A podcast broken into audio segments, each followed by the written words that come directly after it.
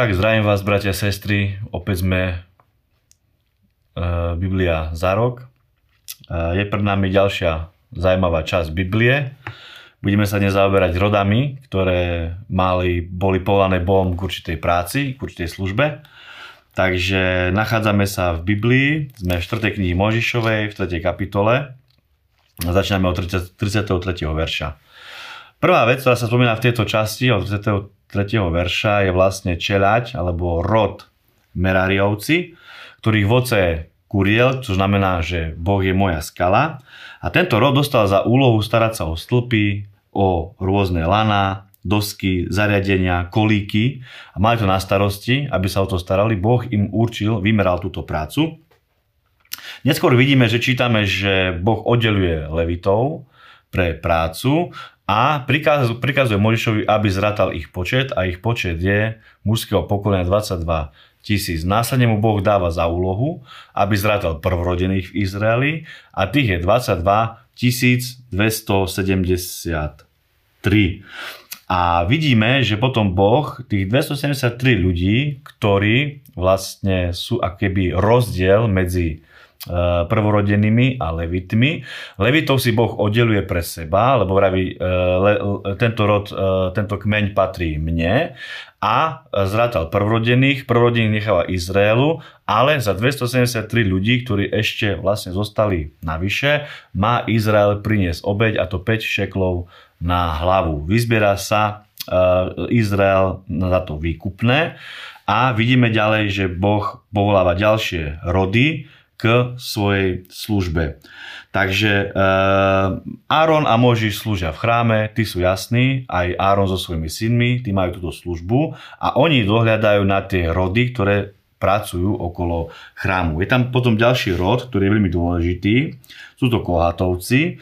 Tí pochádzajú e, z rodu Lévy, slúžia pánovi, sú oddelení pre službu a oni majú na starosti nosiť e, náradie z chrámu a všetko, čo sa používa v chráme, ale majú na to takú podmienku, že nesmú na to pozerať a nesmú ani sa dotýkať. Takže e, kňak, jediný, kto môže, tak je to vlastne kňaz. Takže keď je nejaký presun tábora, tak vtedy vlastne Áronovi synovia všetko zbalia, pripravia a potom prichádza rod Kohatovcov, ktorí to prenášajú, ale nesmú sa to dotýkať, nesmú to vidieť. A Áronovi synovia zodpovedajú za to, aby to pripravili tak Kohatovcom, aby to naozaj dodržali, aby nenazreli do chrámu, lebo keby nazreli, tak je tam na tom súd a to je smrť, teda by zomreli.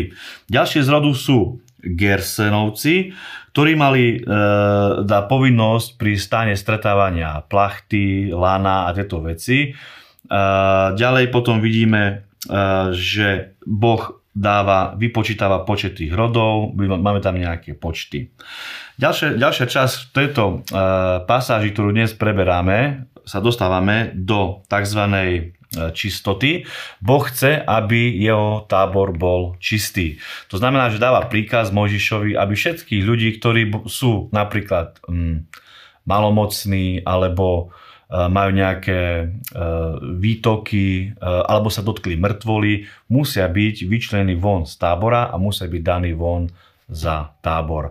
Izrael to naplní a vidíme, že Boh dáva ďalšie príkazy ďalej a to je napríklad, že ešte sa vrátim k tomu tej čistote. Čo je zaujímavé je, že v tom čase, keď ešte fungoval Mojžiš a Mojžišové zákony, tak tí ľudia, ktorí sa dotkli, mŕtvoli, boli vyradení z tábora. Ale napríklad v Novom zákone už vidíme, že Ježiš, keď napríklad prichádza k Jairovej cére, tak sa dotýka, hoci je mŕtva, sa dotkne jej ruky. Teda vidíme, že Ježiš mení trošku na ten prístup, pretože ako Boží syn má prístup k živým a k mŕtvým a kriesi Jairovú dcerou z mŕtvych. To je veľmi pozbudzujúce, že nemusíme niektorí, ktorí majú nejakú prácu nevhodnú alebo nejaké chyby, nemusia ísť von z tábora, vďaka Bohu. Takže uh, mám, pokračujeme ďalej. Uh, vidíme tam potom, že Boh veľmi napomína, uh, keď napríklad muž a žena sa znečistia, uh, keď vodú nejaké nečistoty, tak potom musia prísť, vyznať svoje hriechy, poprosiť odpustenie a Boh presne stanovuje, čo majú ako robiť, majú priniesť obeď a tak ďalej. Potom tam je jedna zaujímavá vec a toto by sme to aj ukončili a to je práve keď muž má podozrenie, že jeho manželka je v cudzoložstve alebo spácha cudzoložstvo, tak tedy je tam opísaný určitý e, postup, ktorý má manžel dodržať a to je, že zobere vlastne desatinu z jačmennej e, múky a ako obeď za žiarlivosť, že žiarli na svoju ženu, túto ženu zobere a priniesie pred kňaza. Keď kňaz vidí, že má muž toto podozrenie, tak zobere nádobu z hliny, do nej dá svetú vodu, do tej svetej vody primieša vlastne trošku prachu z domu, z podlahy, a postaví ženu, ktorá stojí s rozpustenými vlasmi, keď, keď tam stojí, tak drže, v rukách drží tú, tú obeď, ktorú prináša muž za, za, za tú žiarlivosť. Následne e, zobere kňaz e, tú keď už stojí tá žena, tak zoberie tú obeď e, z jej ruky.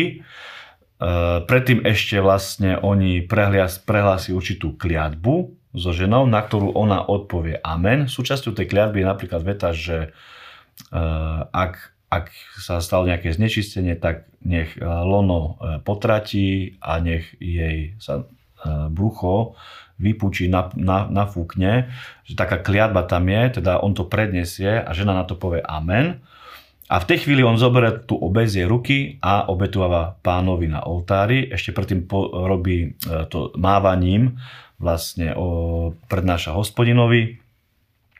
Potom to spíše tú kliatbu na papier, umie ten papier a zmie ho do tej nádoby, ktoré, v ktorej je tá svetená voda spoločne s tým prachom, ktorá sa volá voda hor, horko, horká voda a potom to dá žene vypiť. A keď to žena vypije, tak vtedy Boh vlastne zareaguje podľa toho, či je vinná alebo není vinná. Ak nie je vinná, tak sa nič nestane. Ak je vinná, potratí je lono, jej brucho nafúkne sa a stáva sa kliatbou v Izraeli. A týmto vlastne by sme to ukončili na dnes a užite sa tešte na ďalšie časti, takže máte dobrý, požnaný čas. Šalom pokoj. Ceníme si vašu podporu a vaše finančné dary, vďaka ktorým sa Božie slovo dostáva až k vám. Buďte požehnaní.